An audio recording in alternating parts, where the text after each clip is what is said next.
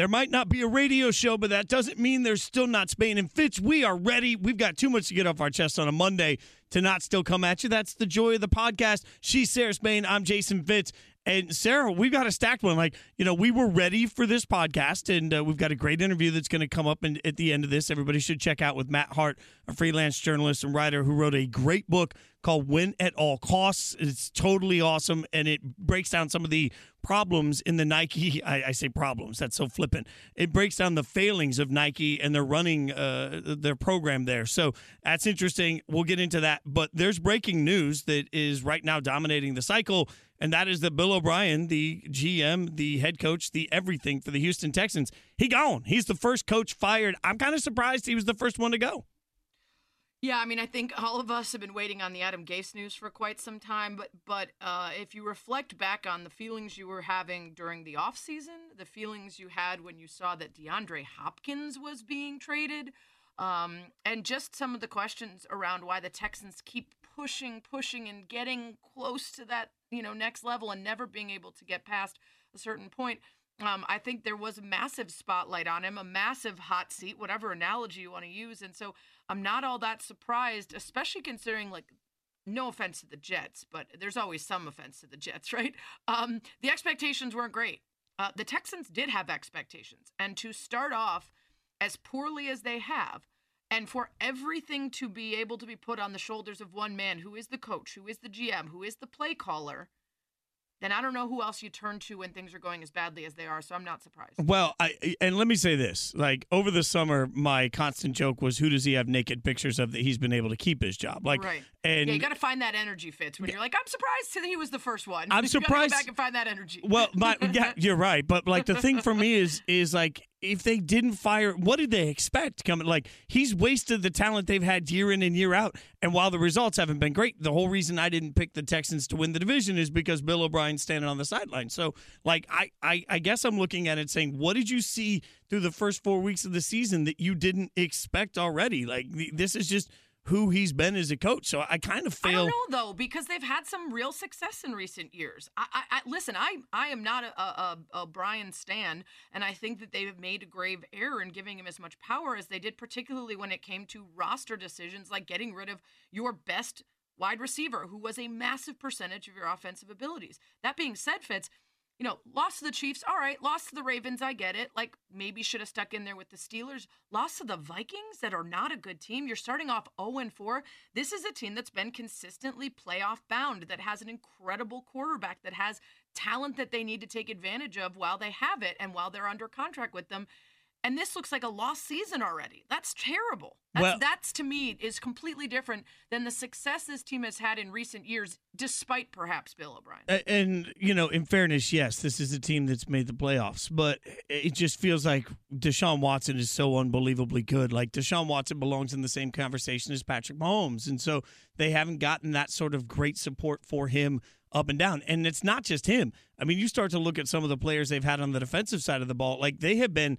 absolute they've been full of people that are capable of, of gracing the cover of madden you know so they've got not just stars they've got brand names that they've had around this team for the last several years that's why i've had high expectations and there have been very few times i feel like over the last couple of years that i've watched the texans where i've thought man boy, they are just playing past what they're capable of. Or, mm-hmm. man, were they coached into like that is great coaching. Like I sit there more often than not and say, wow, they've got so many talented players. They should be better. And so that's where I, you're right the playoffs is nothing. I mean, my God, I'd kill for my beloved Raiders to make the playoffs. So it's division championships in last year, the year before, 2016, 2015. Like they've been on a roll here of late. Like I said, they keep coming up against that same moment that they can't get past. They can't win the conference. They can't win the league.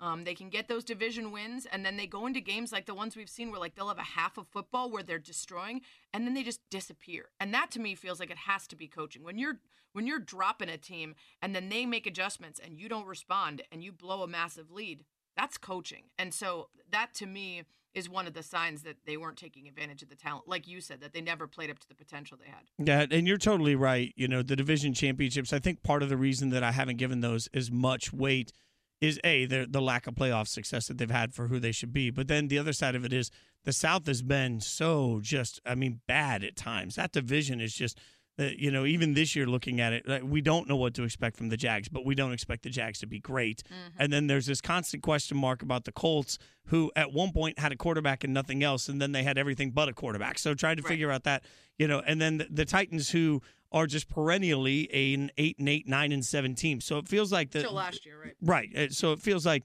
the the Texans should have been better capable of of capitalizing on sort of the opportunity the division gave them also. So uh, he's gone. He's the first one What out. happens now? Uh, Yeah, I mean that's a real question, and as we tape this right now, uh, John McClain, who uh, I love that covers the Texans so well, has said that the only uh, change that they know of other than this is that Romeo Crennel will be named the interim head coach, which feels like the 57th time Right. he's been an interim head coach in his career. So you know, I I don't know what they do. They get an early head start. You know, they've got Deshaun Watson locked up, so I would think that it's a very appealing job and it'll take about three seconds for the absolutely stupid Dabo's going to leave college football to coach his guy in the NFL rumors to which I can't say loud enough I mean, is not happening. started for sure. Oh, oh, yeah, Uh, they're they're they're they're out there. They've got um, yeah, I mean, it, it's always a risk mid-season, especially a season like this where there was so little time to like get running uh, to bring someone in. Um, but it feels necessary. Yeah, and and, and also, it it's not that the reputation should matter that much if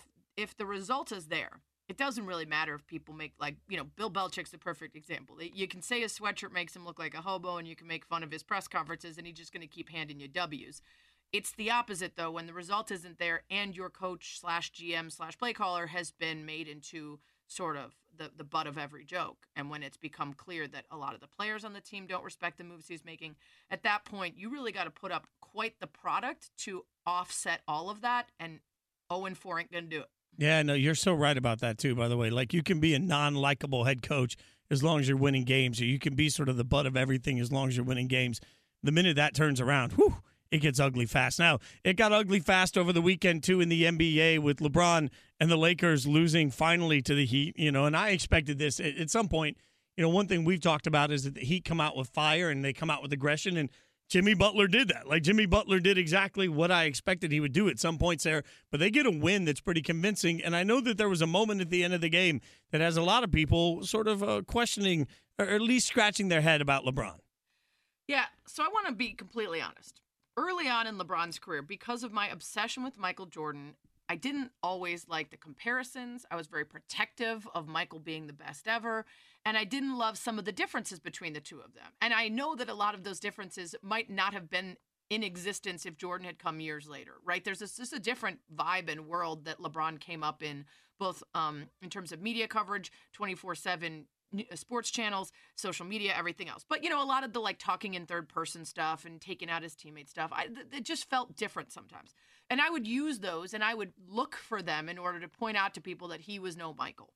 Well, over the years, I have grown incredibly um, impressed with LeBron, not just as a talent, but as a person, as an activist, as a philanthropist, a philanthropist. Like all of this, like all, like all the aspects of LeBron have made it difficult for me to keep trying to push some narrative that he's not that guy. He is that guy. He's amazing. He's amazing.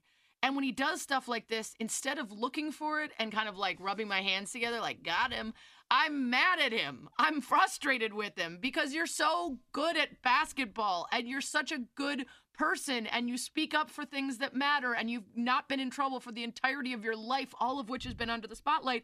And then you do dumb stuff like this. And I like I posted it on my Facebook and I just said this stuff kills me because I want, you know, I like him. I want to keep liking him and it makes it so easy for people to sour on him for dumb stuff like this and ignore all the good stuff he does and that the excuses that came out Fitz i mean listen there's 10 seconds on the clock. You need five people on the court from each team until there's zero seconds and he walks off because they're losing in a series that they're still up two games to one. He kind of turns around like what? Oh i didn't know that that was the rule. He watches it click down and then leaves, even though his teammate now has to take off his warm ups and come out on the court. There's not enough players. It slows everything down. It's just the attitude. And it's, of course, we know not the first time he's walked off the court before a game was over, right? Mhm. It's not the first time this has happened. It's not a big deal. It doesn't erase what a great player it is, it doesn't erase all the good stuff he's done, but it does give dumb people an excuse to point at him and call him a sore loser, an excuse to point at him and say he's an unprofessional or a bad guy. And that used to be something I could get behind, but I can't anymore. And I'm mad at him because just, you know, don't undermine all the good stuff with dumb stuff like that, especially because I think it's really disrespectful to your opponents. And this this is the NBA Finals. You're not playing some podunk you that managed to squeak out a win where you could be that disappointed in yourself. They were gonna get a win, right? It wasn't gonna be a sweep by most people's account. So take the L, wait on the court till the clock goes off, and then go start prepping for the next game. Yeah, uh, you know the other thing through all of it is the one thing we know about LeBron is that he he knows the power that his words and actions have. Like he understands action consequence. He understands the narrative that he can control. He understands that when he does things, people pay attention to it. That's part of why it's frustrating for me at times when he does something like this and then throws his hands up with, like, why is this a big deal? Well, you know the power that your voice has.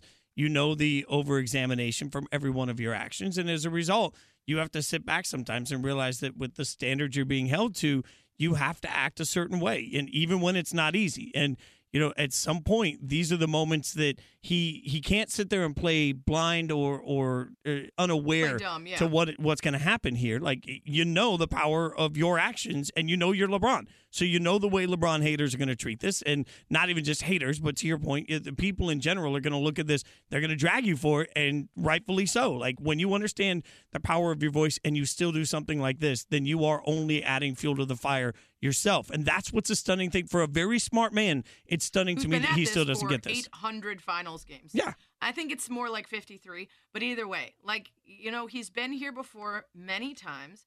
Frustration affects everybody. And listen, if you don't want people to keep doing the MJ would never game, then maybe don't give them any opportunities to think that, right? Yep. And I'm not I, I listen, I'm not playing that game. It's silly. We don't really know how anything would play off if we, you know, uh, you know, redid all these scenarios with different people in different times and different teams.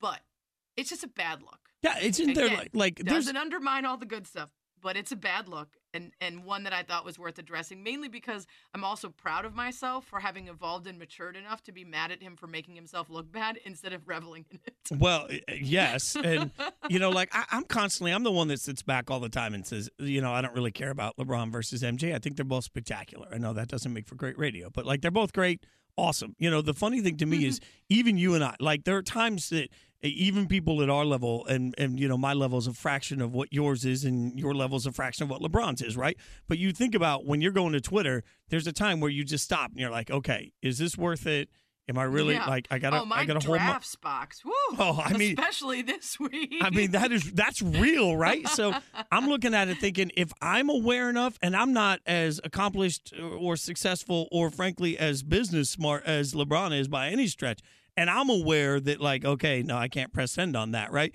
You know, there's this moment of it's no different just because he's on the court. He's aware of the situation and he's got to be aware of what the Yeah. recourse will be. And you understand it's it's the highest level. They've been in the bubble forever. The frustration, the tension, the missing of the family, everything else.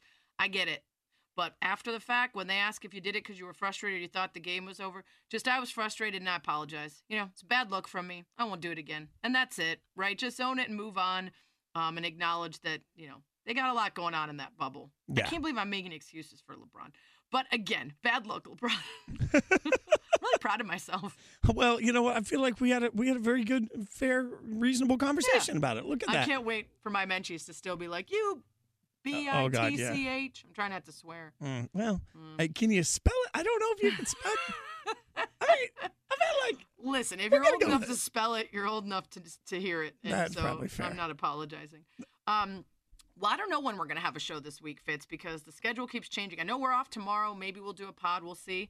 Um, but either way, nice to catch up with you. Uh, we'll touch on our picks. I think I'm looking pretty good again this week. Did you look at your picks? How you looking? no, I, I, I it, you know what? I felt like it was going to be Uh-oh. good. I thought, I thought it was going to be a good weekend for me. I did okay. I mean, I did okay. Uh, Yeah. like I, I feel like most I'm four of and one, and we got a we got another game tonight to get to. Yeah, well, I you know, uh, I, everybody I think was a little shook over the Cardinals and uh, the way that went down against Carolina. I think everybody missed on that one, so I don't feel bad about that. Other than that, it was you know it was, it was pretty good. I just I didn't pick it because there's some stuff I've seen from the Cardinals that hasn't made me feel good. So well, uh, you know what? There's some stuff that I saw from my beloved Raiders on. You know what? The great thing about Uh, not having a there's- show is You know we- what I saw from my Bears? Nothing. Literally the most boring game I've ever watched. I want I wanted to find the meme where it's just someone poking a blob with a stick that says "do something." That's how I felt the entire game. I'm like, do anything. Yeah, for the second straight week, I watched my team lose, and there was a spot in the fourth quarter for the second straight week where I was like, "Man, we've got a real shot at coming back here." It's this is not going to be friendly to my liver. Like, it, there was the amount of shots that were flowing by the end. I, like, I got myself really toasty drunk, so not proud of it. You know, it's been a rough Monday because of the Raiders on Sunday. So that's the Well- good news. We don't have to. We don't even have to acknowledge it.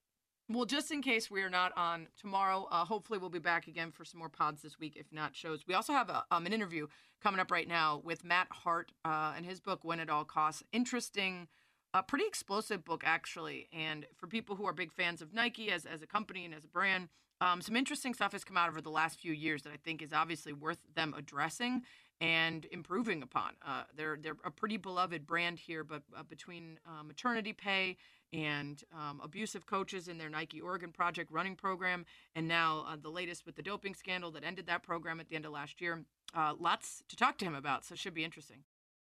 Joining us now is Matt Hart, a freelance journalist and author, uh, and the writer of Win at All Costs, explosive behind the scenes look that reveals the unsettling details of Nike's secret running program, the Nike Oregon Project. You guys have likely heard about this in a variety of different stories over the last couple years, but this book now seeks to tell the full story.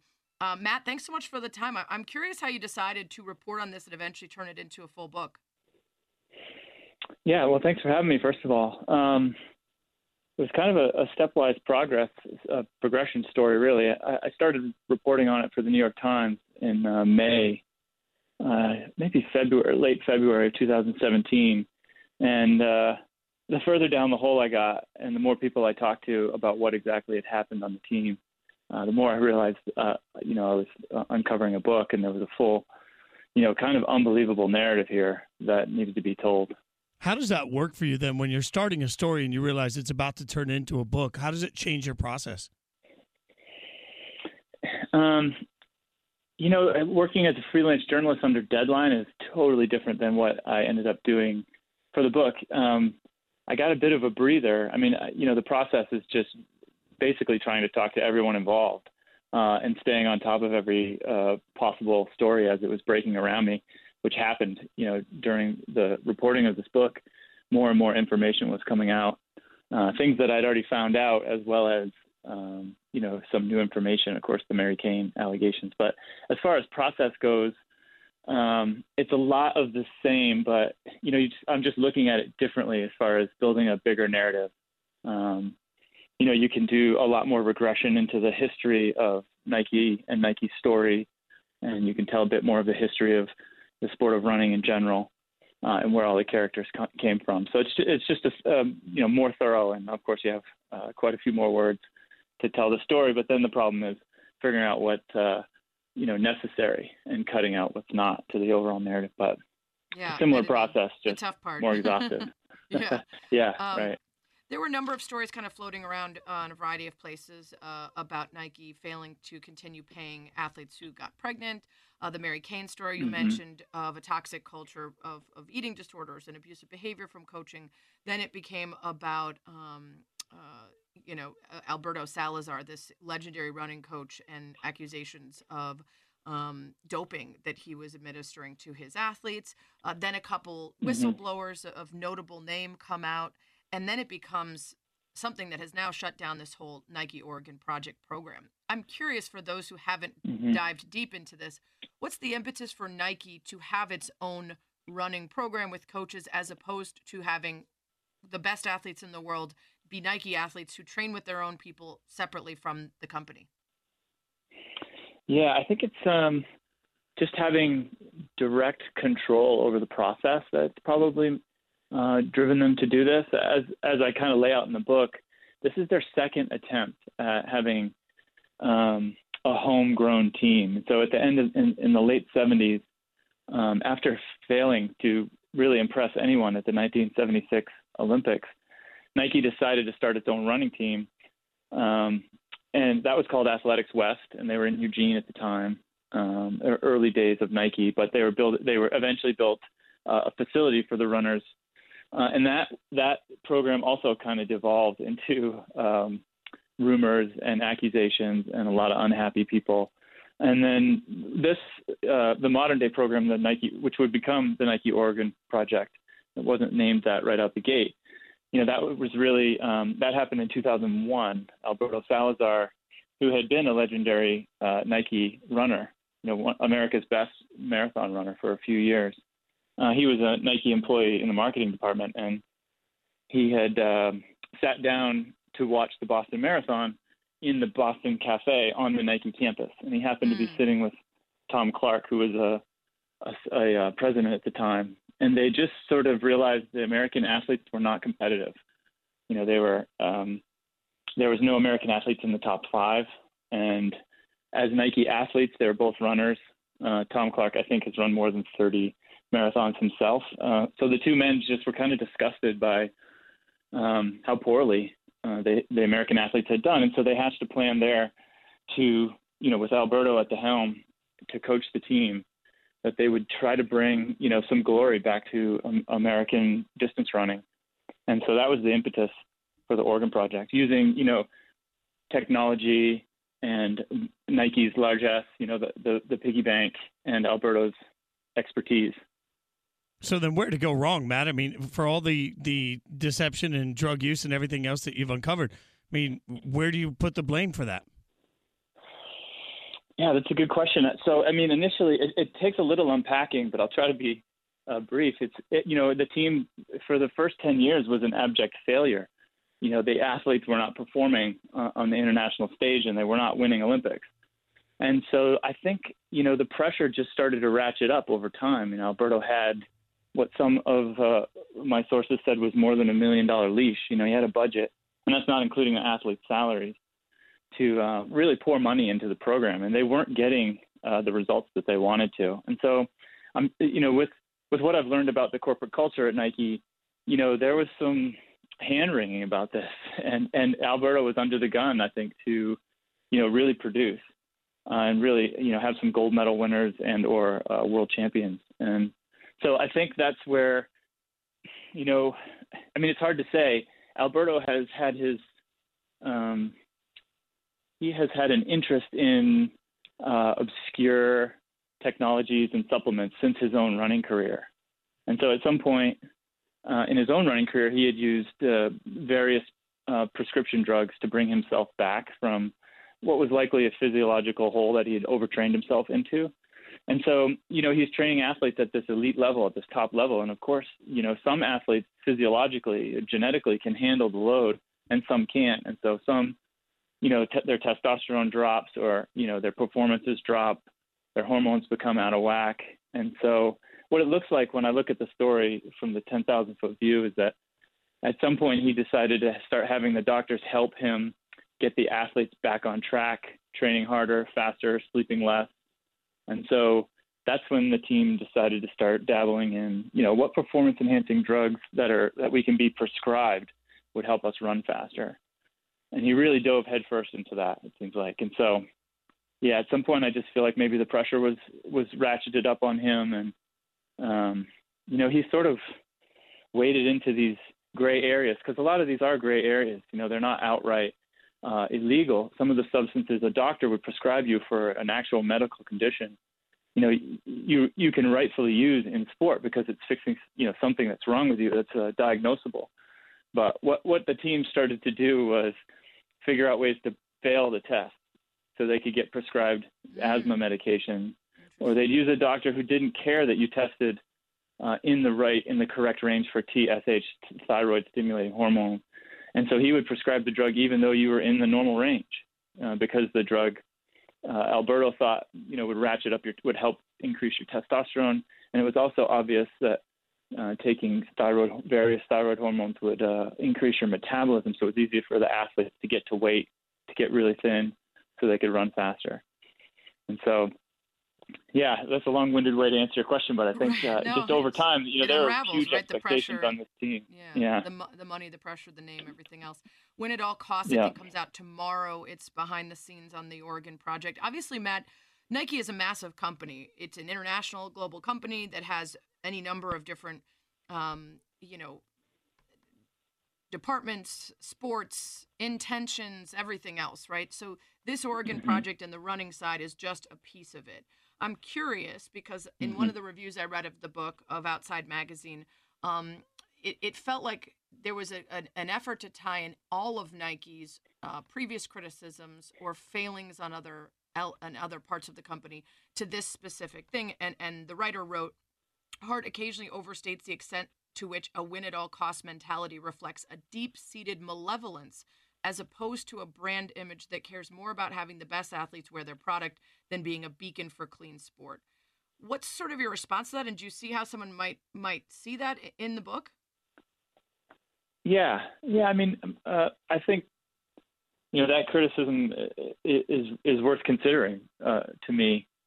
Um, you know, when you have a hammer, everything looks like a nail. They say. Right, right, right. But the further I started to research the story, you know, so many things popped out to me, and you know, I, I didn't actually start writing the the book with the intent to to connect those dots at all. It was just, you know, the more people I spoke to that were on campus or had been professional athletes with Nike, the more that they presented themselves, and I and and they, there were clear lines between this. You know, Nike, a, a book in the '90s came out about Nike that they were very unhappy with, um, called Swoosh: The Unauthorized Story of Nike and the men who played there, and and you know that book detailed a lot of these.